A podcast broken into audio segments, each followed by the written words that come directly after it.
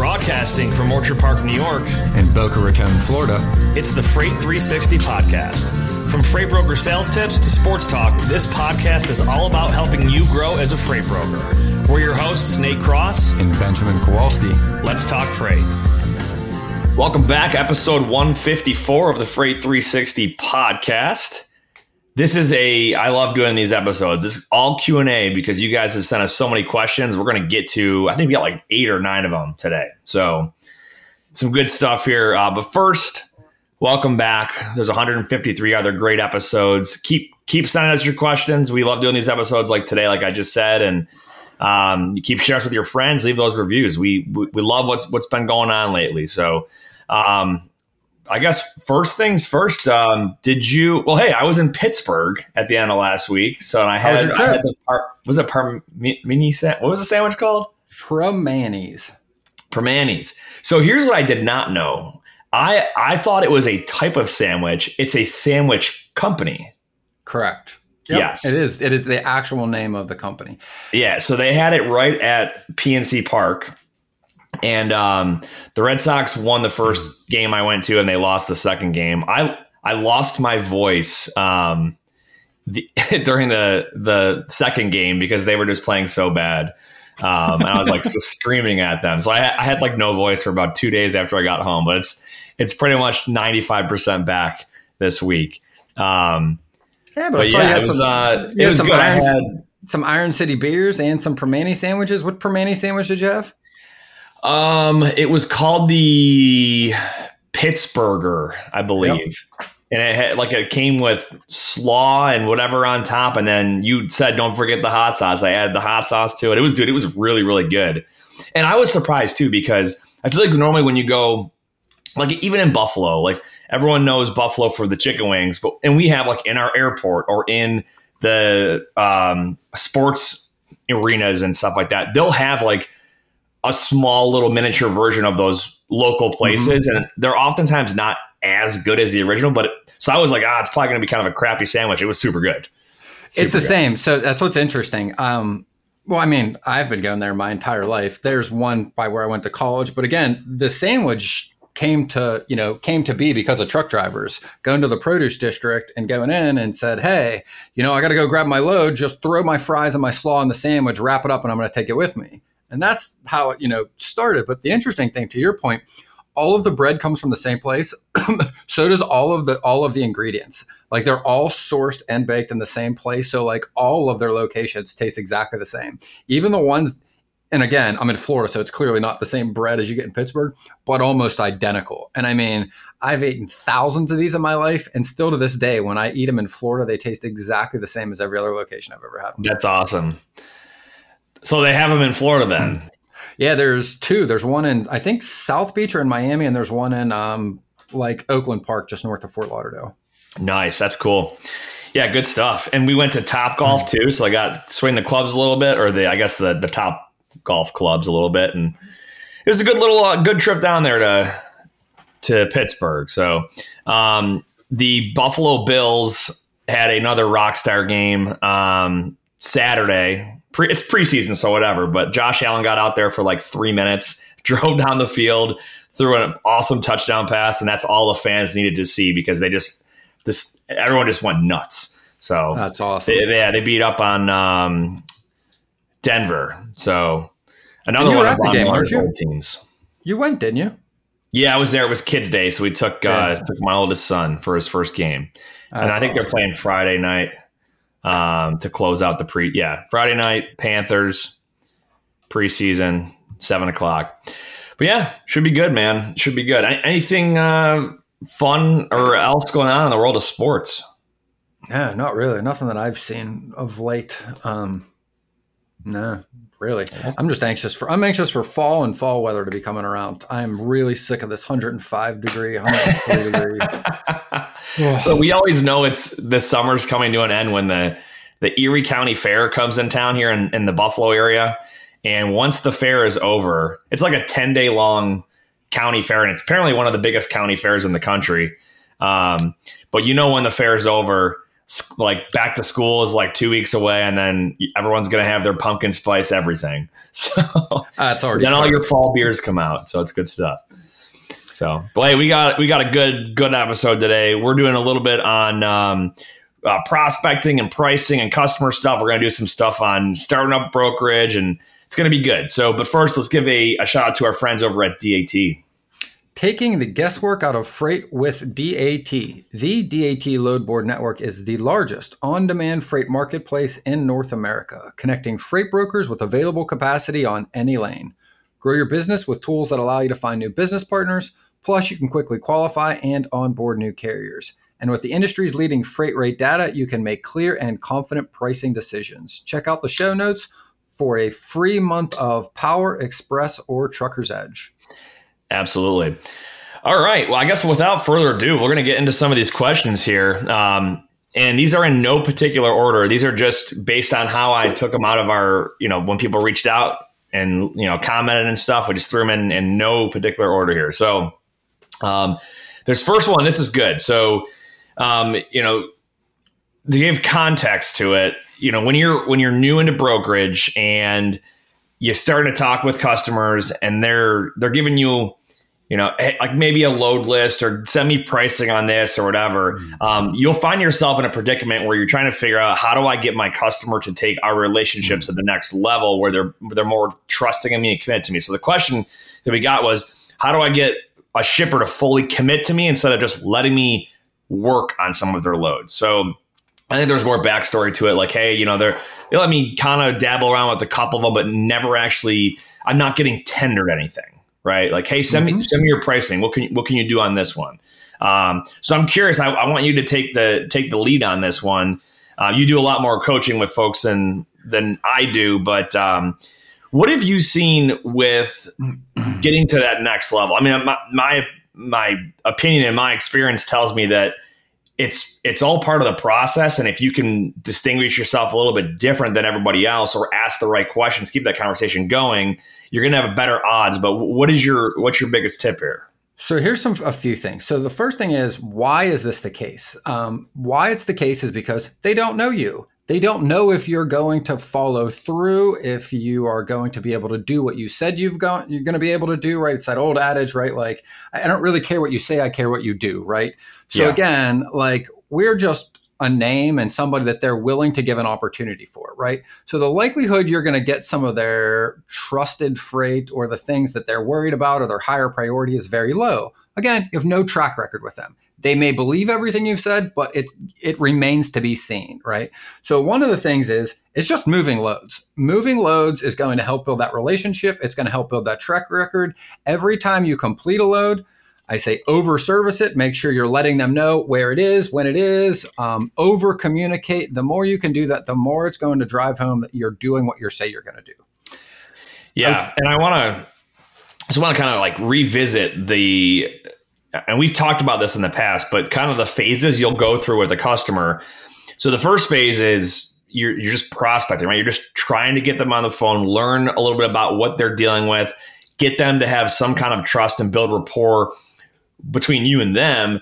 And then you'll get into the quoting phase, maybe working on some spot loads or a load list. And the goal is to eventually move yourself down to the point where when they have a load, they just give it to you right? That's the and holy grail, be, right? Yep. Yeah, it's the holy grail, right? And it could be that that comes through a, um, you're awarded a lane through a bid process, which we'll talk about that in another question.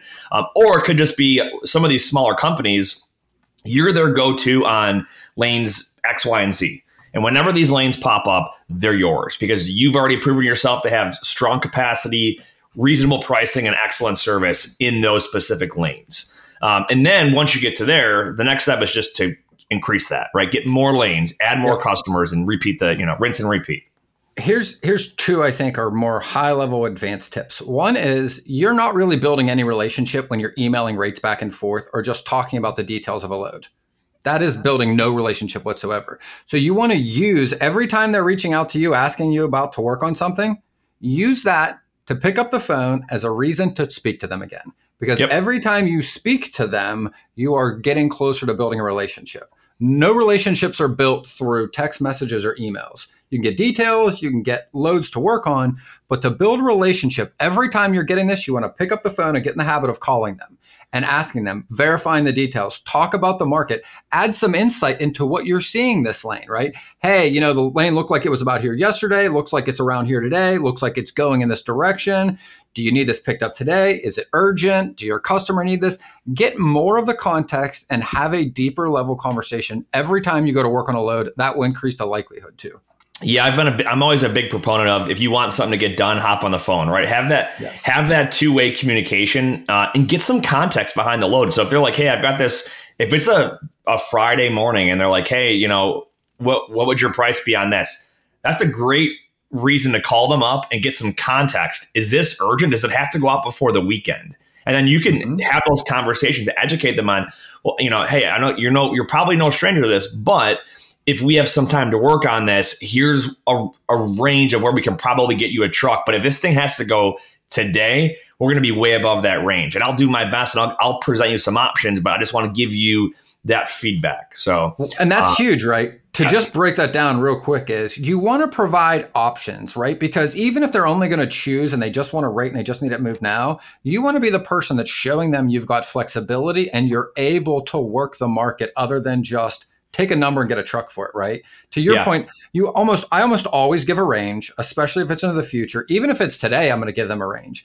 because the other thing a range does is if you can get them to allow you to work on it, sometimes I'm going to come in lower than what I said. And I might even have a thinner margin, but again, I'm doing that to show them that I'm not always just going to up my number sometimes I might be able to get it lower. So again, these are all these little things you can do to start giving yourself an advantage over the other people that you're competing against. Yeah, I, I, this is this this is the same with LTL as well. So when someone says zip code to zip code, it's three pallets. Here's the weight. Here's the freight class. Blah blah blah blah. Right. No LTL provider is going to give you the exact same price. Mm-hmm. No, there might there might be some that are close, but when you see like Central Transport coming in at the cheapest, and they're the cheapest by hundred dollars versus the next, you know, Old Dominion or something else. There's a reason for that, right? Some of these LTL carriers are they are notorious for having, um, you know, if it's not a guaranteed shipment, it's not going to deliver in their two day window or whatever they claim the shipment time is, or their their rate of uh, damages over short um, claims in general is a lot higher, which is why they come in at the cheaper price. And you can you have to give context to your customer when giving them those options. So I always that, I always give like the top three. And there's no reason you should also be doing exactly what Nate explained with full truckload, right? Because not all trucks are created equal. Not all trucks are the same age. Not all trucks have the same out of service percentage, right? So one of the things I'm saying when I'm getting the context of the load, when I'm calling that shipper is, hey, let me ask you, I mean, is this load a priority for your customer for you? And they might go well yeah it needs to get there but why? Because i'm going to go back and say well here if we are working the lowest end of the rate you know we're going to get likely get an older truck that is more likely to maybe have an issue or possibly have a breakdown. If this is an urgent shipment i suggest maybe you up the rate to get a newer truck and maybe a more reliable company for the exact same reason you would do it in ltl so now yeah. again i'm providing options back to my shipper but i'm also pointing out something very important that, hey, if you're going to keep working on the low end of the market, you're more likely to have fallouts there. Yep. They might know that, they may not, but you're at least giving them the context back to the market, which they don't have, which is the value we add back to our customers. Absolutely. And ask yourself this question when you do this the right way, how many other brokers do you think are going this far in their relationship building with customers? Very, very few of them. So, yep. good question, though. All right, next up is when should I apply for or no, let's see. When should I get my surety bond and complete my BOC3? So the the B, just to kind of go back to the basics here, the surety bond that's you have to either have a $75,000 bond in place or have a, a trust set up with $75,000 in it um, to act as a sort of like an insurance policy in case you don't pay carriers. It'll pay out of that bond or out of that trust. And the BOC3 is your designation of process agent. So having someone designated in all in every state that you're going to operate in um, to act as a essentially legal representative for you that can um, be served papers, um, legal documents on your behalf. So those two things, in, adi- in addition with having your authority granted, are the, the three golden tickets to be operation operational as a legal freight broker. Now, when do you get your bond and you do your process agents BOC3? So once the FMCSA grants you your MC number, you'll get that in the mail. It's usually like four to six weeks after you apply and pay the application fee.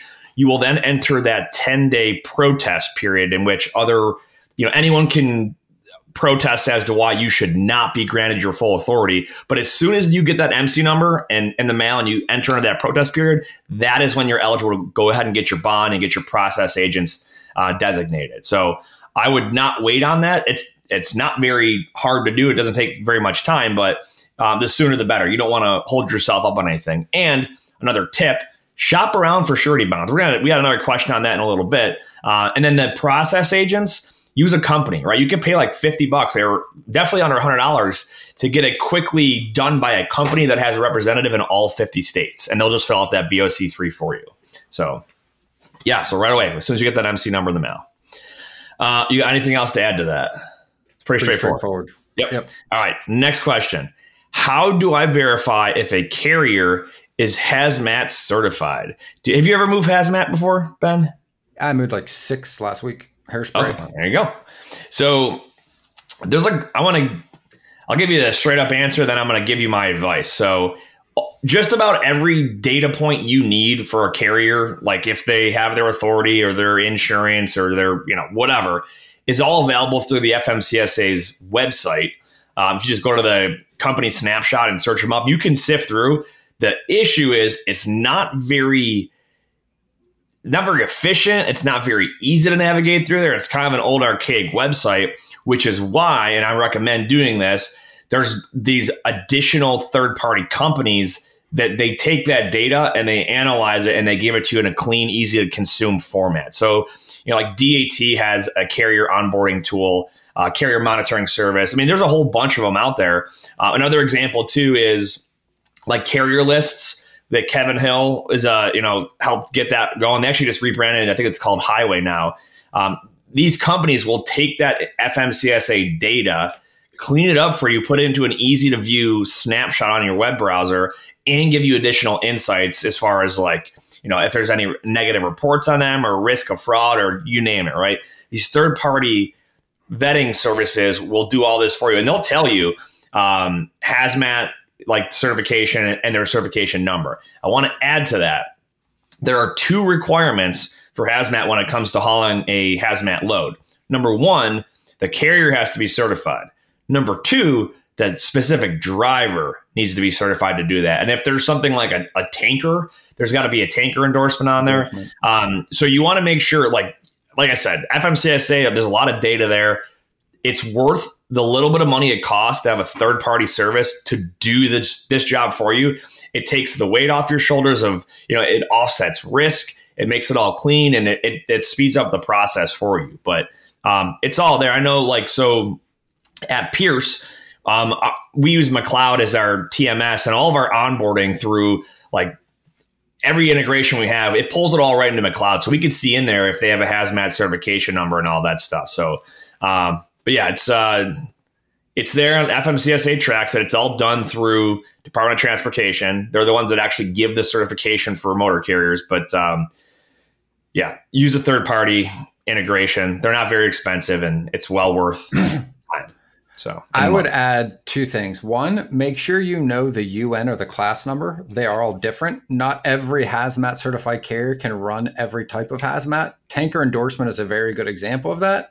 Um, also, you want to make sure you verify that they've got the insurance as well, that they are insured to carry that hazmat. So check the dec pages as well. Yes. Yeah. I mean, you'll you'll probably find um, some of these carriers that are hauling specialized stuff like I mean, it could be machinery, hazmat, whatever, but they they will tend to carry a higher cargo policy because that's all they specialize in. Like so this morning, just to fact check myself and make sure I'm not an idiot when I answer these questions, I went and I looked at a handful of hazmat carriers, and I found a lot of them are they're very small niche, like mm-hmm. eight trucks, ten trucks, and they all they only operate in like one or two states or a very select region, um, because that's that's their corner of the market. So.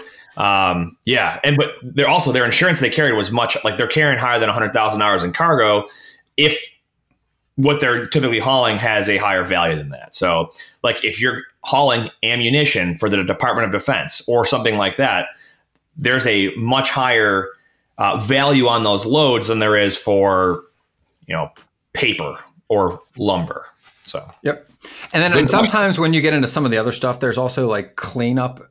Um, it's related to insurance, and I can't remember the name of it off the top of my head, but I remembered I'd moved something a long time ago that was like a liquid hazmat and they were we were required our carriers were required to have an insurance rider for like hazmat cleanup so if it was a, if there was an accident like clearly to clean that up is exponentially more expensive than a normal accident right like different yep. crews have to come up they have to like literally do certain things to make sure that like it doesn't seep into the ground so I, it's one thing that i and again i can't remember what it was called but it was like a rider for like a cleanup um on the insurance on the hazmat side but and i want to add outside of hazmat, you brought up a, a, good point on insurance is that that insurance certificate that you see doesn't tell you the full picture. It gives you it gives you coverage dates and it gives you the policy limits and you know deductibles, all that stuff, but it doesn't always list exclusions or additional riders in there. And if your customer has a certain kind of food, and we've used like seafood in the past, right? Frozen seafood,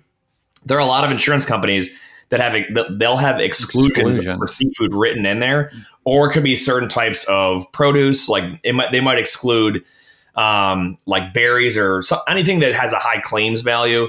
So just double check if you're if you know that you've got kind of a strange, unique type of commodity. Verify, and you might you might have to ask the carrier to verify via email or have their insurance agent send you a, a, an email just so you can cover your butt that states this is covered. There are no exclusions on this, and this rider is included.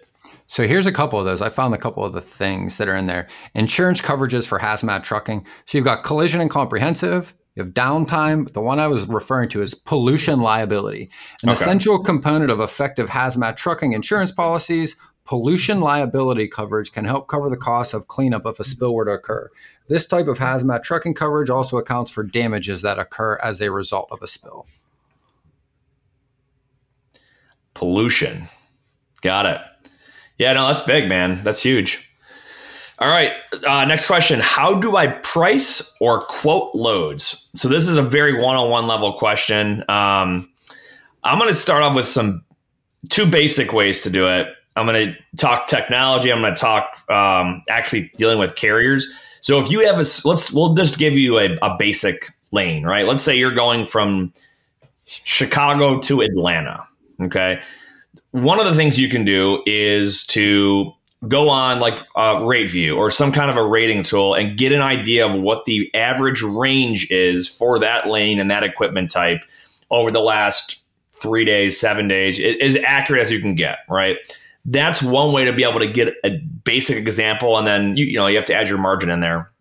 The other way is get on the phone with carriers, right? You can post that load up or out call carriers in that area and talk to them and see what the going rate is right now on that specific lane. And there's nothing more accurate and current than doing that. You, what else would you add in there? So my three go-tos, I usually just as a habit, I go, I look at um, RateView. I want to look at where it's trending. Is it trending up? Is it trending down? Is it staying level? Based on how far out in the future it is. If it's today, not as relevant. If it's a week from now, I want to know where it's moving. Second yep. thing I look at is I look at the load boards and I search by rate to see what are people paying to move this right now. Usually the highest rates are the things that need to go out in the next few hours. So again, they're going to be paying above market, but you can get a good idea on what it would cost if this had to go in like the next hour or two from the load board, right? You also see what everyone else is trying to pay. And then the third one is just like you said, throw up some posts when you get some phone calls, say, hey, I'm working on this load to go out in a couple days. What would you guys run this for? And then you're going to get between those three numbers, you're going to get a really good idea on kind of where you need to be.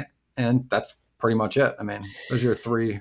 Yeah. And I want to, I want to emphasize something here is load um, history and your own TMS is the, the fourth, I'd say. Yeah. And I would say that probably, you could kind of group that in with like a, you know, rate view or something like that. It's just a rating tool. Um, I'll emphasize this too, is that if you look at your TMS history, DAT, let's say sonar from FreightWaves, RateMate from Truckstop, no, none of them are going to have the exact same like median right. average, right?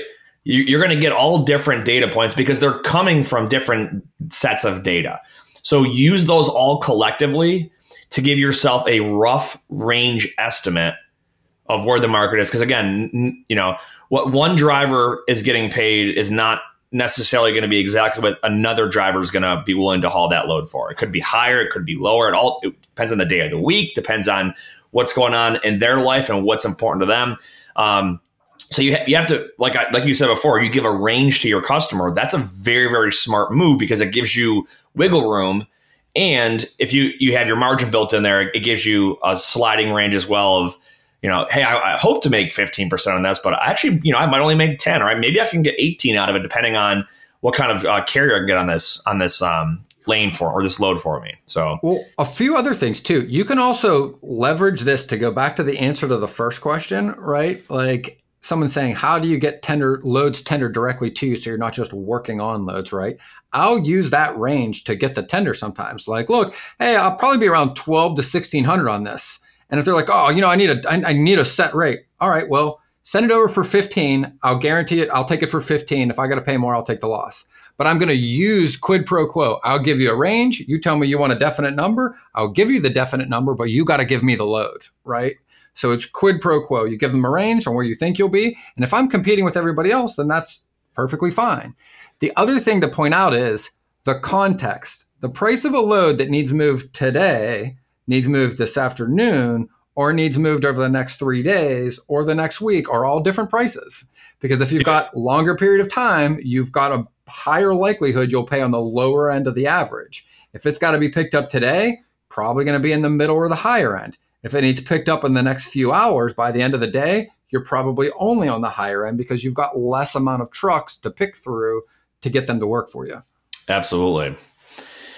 All right. Um, next question. How can I filter prospects by the shipping destination? And the specific example that they were asking was uh, I want Seattle to Las Vegas um, is is the lane he's looking to run. So I'm assuming he's got a carrier that's looking for that specific lane.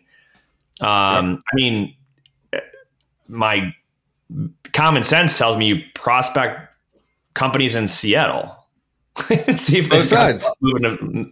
Well, to be honest, yeah, I mean, there is no way to search lanes of prospects because they don't put that information public. It's not out there. The only way you can right. get it is through conversations or through an RFP, like seeing their actual lanes. So, what I would suggest is if you've got carriers that have lanes they're asking you about, work both sides. Start prospecting Seattle. Start calling and saying, hey, do you guys run anything to Vegas or back from Vegas? Because just because they're on one side doesn't mean they're not tendering the loads coming back to them or outbound. So you theoretically could find this lane on either side. And I would also, to not further complicate it, but honestly, there are companies that are based all over the country that might ship this lane that don't necessarily need to be physically located in Seattle or Vegas. I just think your most the most likely way to find this lane is to call both sides, Seattle and Vegas, and to just ask. Yep. Um, and then, uh, in case the question was being asked different, like just filtering, um, so may, maybe you have a database or a CRM full of prospects already. It should be pretty simple to filter by location. You definitely want to have that that customer's outbound location as a as a data point in your CRM, so you know where they're located. Um, not, I want to give you a, a step further, right? Like a little bonus tip here. If you're prospecting a customer that's shipping in that lane, do some market analysis go through the load boards, see what kind of capacity is being posted in that lane, see what kind of competition other you have with other brokers that are posting freight in that lane, and give that insight back to your customer. Here's another one. That same that same tip that you just put out there, right? Search the lane on the load, search that lane on the load boards, and then just start calling them and ask what commodities are in those loads write down the commodities that are shipping from Seattle, Vegas. Now you've got a pretty good idea on what actually moves from Vegas to Seattle. Now you can start prospecting some of those commodities as well to make it a little more likely. Yep. So Seattle to Vegas, I'm going to assume um, the Northwest has a lot of apples. I don't know if we're talking produce. Um, I was just thinking that. I'm thinking you got apples, you got lumber coming out of Seattle. You don't. most of the stuff coming out of Vegas is usually like drayed there, hauled there from the port in Cali. It's like desert. There's not a lot of produce. There's not much growing. Yeah, I don't think they produce. I, I, would assume Vegas is a higher consumer than they are a producer. I mean, there's a lot of warehouses. because it's desert. So there's a lot of just space out there where people Yep. have cargo. Very true. Very true. I bet you get a lot of building materials that get shipped in there too, with constantly new casinos being built. So, uh, and housing, right? I mean, the Vegas housing market blew Yeah. up in the past. Building materials probably, maybe not right now. Might get some lumber coming in. yeah, out a lot of lumber's coming from Seattle, probably down to Vegas. All right, next question. Um, speaking of RFPs, um, what does an RFP or a bid package include? What instructions does it usually provide? So they're all a little bit different. I'll give you some of my experience, and I'm curious what you want to add from your end. Um, I have seen a super big, like thousand lane style RFP that was multiple um, Stages. rounds but I, and I've also seen like quick little mini bids. So I'll, I'll give you the the big example. We were doing it for a, a manufacturer that does um, uh, heat exchangers. So it's like they would do stuff for like big machinery, like ships, like anything that uses a heat exchanger. Um, and they were nationwide. Okay. And they had, I think it was three rounds in the bid, and there was like over a thousand different potential lanes. And it gave very, very clear instructions. It was like an entire day to read through everything. Because here's what it did is it it gave you instructions on the timeline of the bid. It gave you instructions on the how each round works, and it gave you a format for how you have to submit your bid. Um, it gave you instructions on how you're gonna you're gonna receive feedback and what you're supposed to do with that feedback after each round. Um, it obviously gives all the lane information, so it gave like origin to destination, equipment type, the frequency of that. So, for example, it might say like um, Buffalo, New York to I don't know Toronto, Canada, fifty loads per year, flatbed, you know, so something like that, right? So you'll see all that lane density, lane information. Then you get some of those really low density lanes where it's like average hauls per year one because they did one last year or something like that. Um, but what's good about those big detailed ones is once you get through all like the just the murkiness of trying to understand how they're doing it, you have so much information, so you can pick and choose the the actual lanes that you want to focus on in your bid. You can see, well, they're they moved one of these last year. I'm not going to focus on that. You know what I mean? But oh, this one right here, they have a good, you know, they're doing four or five a week, and I already know that I have carriers that are that typically look for a backhaul in that lane. I'm going to work on this one.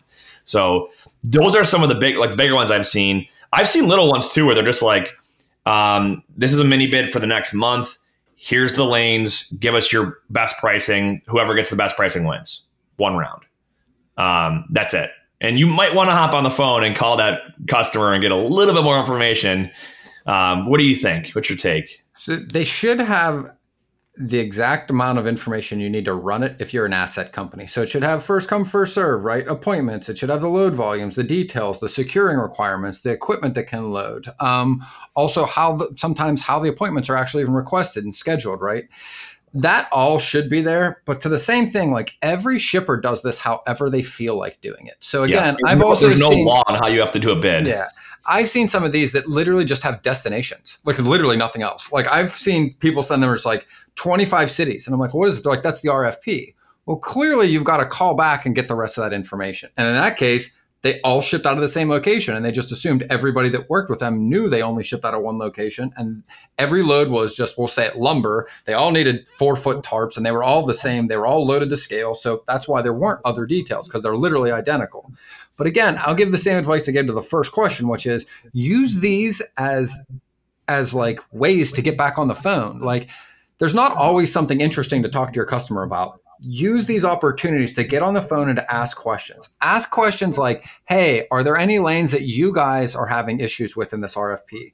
Are there any lanes that you guys have had other carriers bid on that have been rejected or they keep giving you back? Do you have some that you need more help on than others, right? You want to be able to be as valuable as you can to them, right? So having these conversations always helps.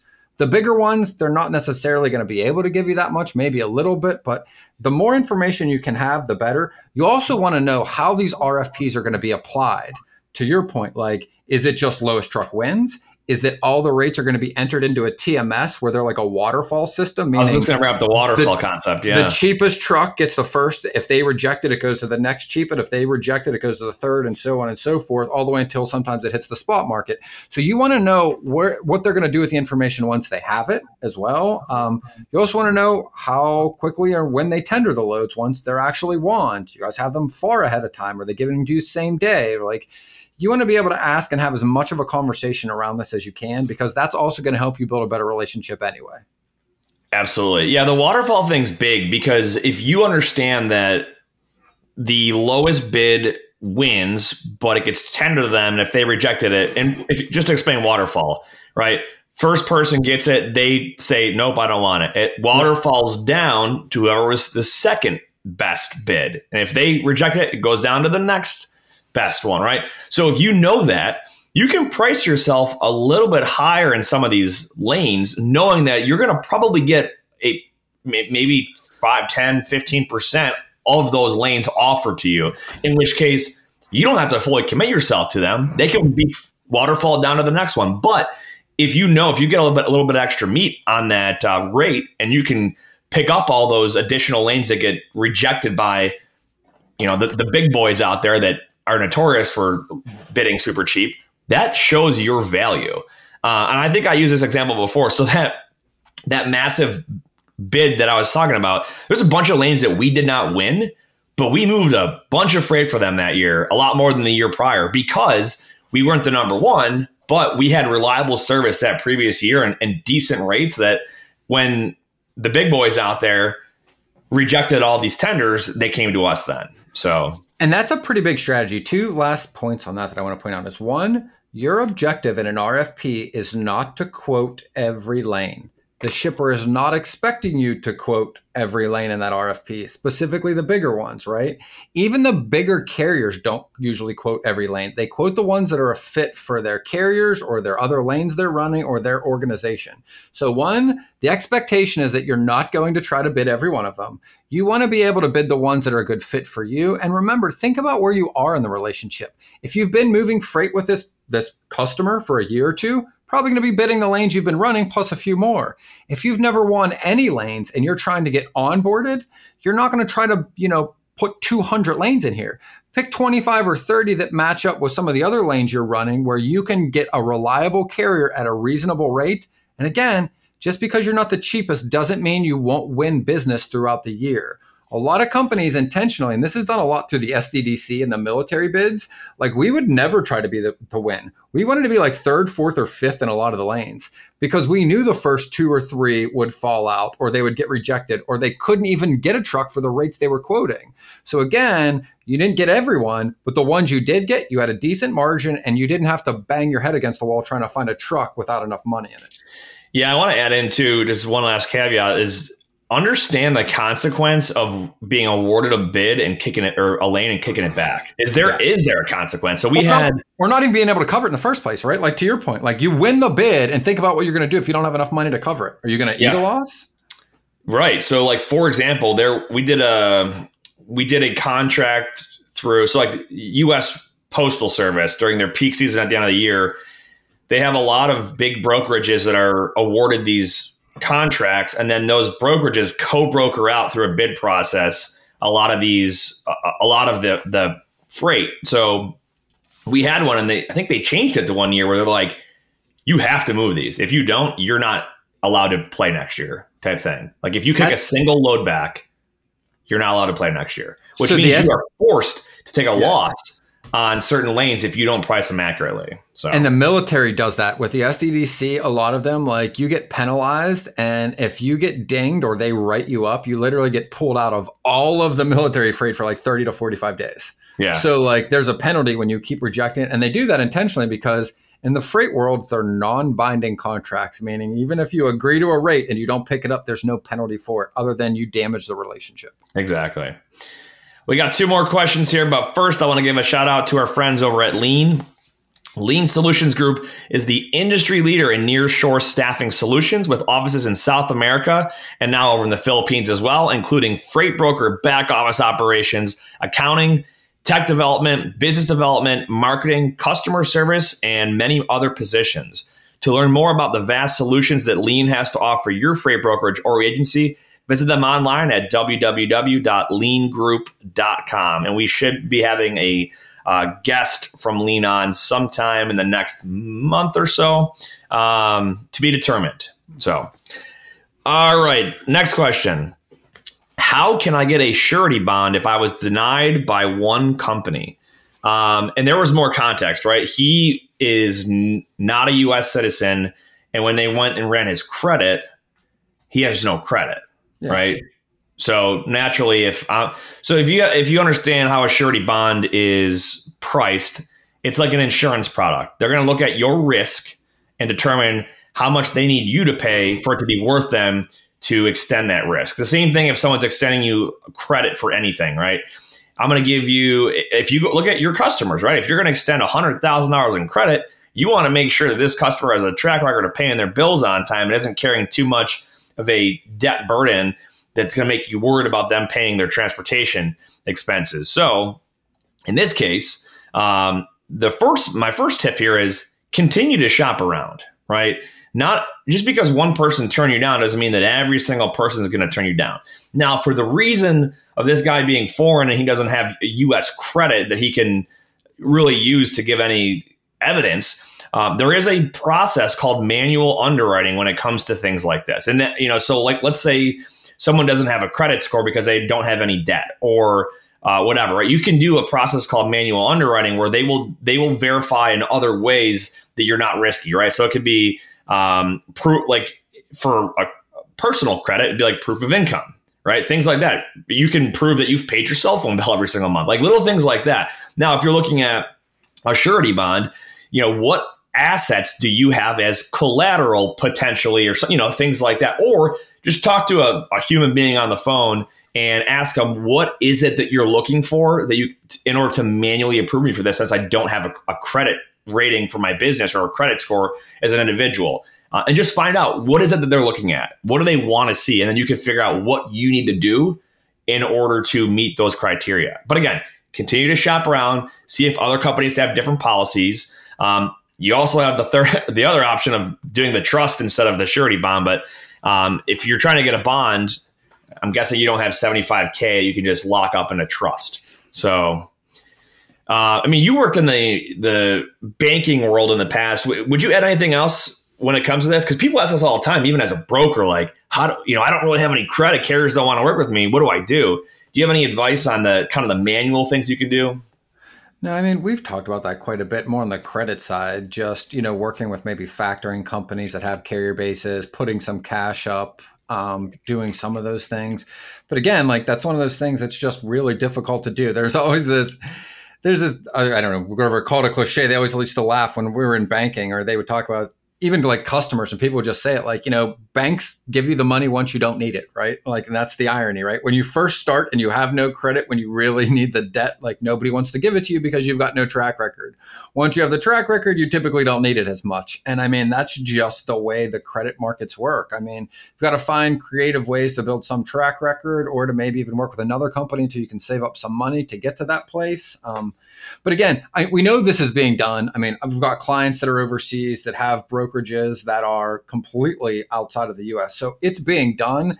It's just like anything else. You know, I mean, if you've got a little bit higher of a hurdle, you've got to get creative to get around it. Make those phone calls, ask lots of questions, and ask for advice, you know, until you can find a way and somebody that's going to be able to help you get there.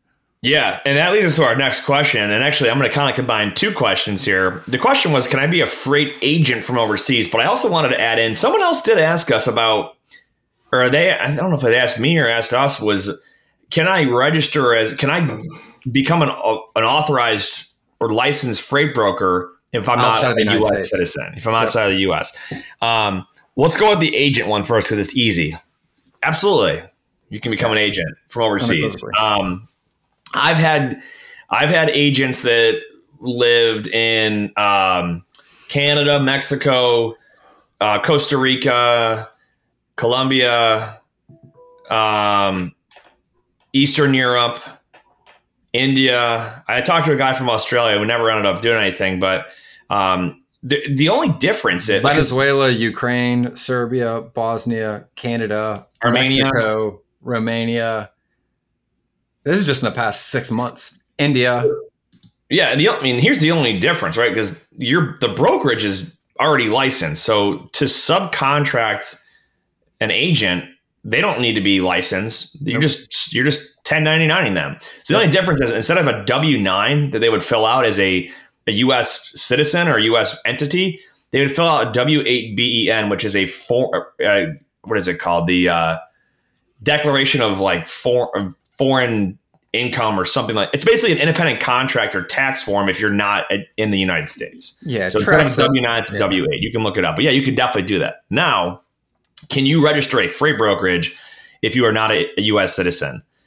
Also, the answer is yes. It's a bit of a trickier process because in order to register using the um, unified registration system on the FMCSA's website. So basically, when you're going to set up your brokerage online and get your authority, the FMCSA is going to require you to have either a social security number or an employee identification number, which is your EIN. It's, it's like a company's social security number. Yeah. Yeah. It's like your business's social. Um, and there are ways to do that if you're not a, a U.S. citizen. Um, in the United States, we are big advocates of inter- doing international business, right? So, and a lot of the business that we do requires contractors and, you know, folks that don't live in the United States. So, there is a way for if you're not, it's different paperwork, a little bit different process but you can register and get an LLC, a US based LLC, if you're not a US citizen. It's just a little bit different. And there's companies and services out there that will do this. You pay them a fee, but they will do a whole bunch for you. They'll, they'll help you establish your LLC. So basically, you start by picking which state do I want to go set up my LLC in. There's, you know, based on tax laws and things like that, you know, you probably want to talk to one of these companies that does this. They'll advise you, like Wyoming's a big one that they recommend. Um, Delaware, I've heard as well. Um, but what they'll do is they'll help you get the LLC. They'll help. Then once you have the LLC and you have a tax ID number, or you apply for that, you get a tax ID number. Then you can get a U.S. bank. You can get a U.S. mailing address that they'll have um, that they'll basically create for you a physical mailing address. They'll even designate an um, an agent for like a process agent for you in that state that can receive and send legal paperwork or contract based items on your behalf. So it's kind of like a, like almost like a power of attorney for your US based LLC. So once you have all of that and you're totally set up, now you have a US bank, a US tax ID number, a um, US address, and, you're and you're not, you're a foreigner, right? But we, you know, there's a lot of business business that happens in the US in which folks from out of the country establish businesses to get involved in that industry. So uh, but then you can go through the registration process on FMCSA's website and then put all your information and you're good to go. It doesn't happen overnight. It takes takes a little bit of time, but it can be done. A simple Google search will probably result you numerous ads for companies that are advertising for services like that. It's completely legal. You can absolutely do it. So, um, yeah, we've seen a lot of that. Yeah, a lot of it, and a lot during the pandemic, I think too. Um, yeah, I think the, the agency model is definitely more prevalent with um, folks overseas because there's a lot less barriers to entry because you don't have to be uh, a U.S. citizen and you don't have to have a a, a U.S. based LLC or anything like that. So, but yeah, good stuff. Great questions. We got through a lot of them today, man. Yeah, it was a really good episode. Um, we'll get a lot more of these too on a daily and weekly basis. I mean, I'd say we probably get per day what we used to get per week six, seven months ago. So I mean, keep yep. them coming. Keep sending us. We got. We're gonna start doing some YouTube shorts and some other stuff to keep answering these questions. So whatever you have, ask them. Either throw them on YouTube in the comments. You could send them to info at freight360.net. You can fill out a contact form on our website. However you want to reach us, they all come to the same place. And if you guys have an episode topic request or a YouTube video request or a blog request, anything, send them over our way because that's a great, great way for us to continue to deliver content that you all want to consume. So yep. we appreciate the feedback. Good stuff, man. Well, we're uh, almost into September here now. It's crazy to think that Man, the end of the year right is the year, right around the corner. closer than you thought. Hey, last tip, right? If you're, um, you know, if you do anything seasonal with Christmas trees or peak season U.S. mail or anything that gets crazier towards the end of the year and holidays, now is a great time to start getting in touch with people. Thanksgiving commodities. Thanksgiving commodities. All the stuff you see on your Thanksgiving table is going to be shipping. And again, it takes about 45 to 60 days to build a relationship with a prospect. So you starting there now is a good time to start prospecting Thanksgiving stuff as well as Halloween stuff, um, pumpkins. I mean, all of that stuff that you're going to start seeing in the fall is going to be shipping. Start making those phone calls, start building those relationships now. Yep. Good stuff, man. You got any closing thoughts here? Uh, happy Independence Day to all of our listeners over in Ukraine. Um, That's right. Yeah. Yeah. We record on Wednesday, so the 24th here. It is it is uh, Independence Day in Ukraine. Yeah. So a few days delayed, but yeah, happy yeah. Independence Day. And uh, what else you got, Ben? And whether you believe you can or believe you can't, you're right. And until next time, go Bills. That wraps up this episode of Freight 360. Check out the show notes for links to anything that we've referenced on this episode. And make sure to visit us online at freight360.net to see our entire library of episodes, videos, blogs, and more. And make sure to check us out on Facebook and subscribe to our YouTube channel for daily and weekly tips and content. And if you'd like your question answered on the show, fill out the contact us form on our site and we'll see you next week.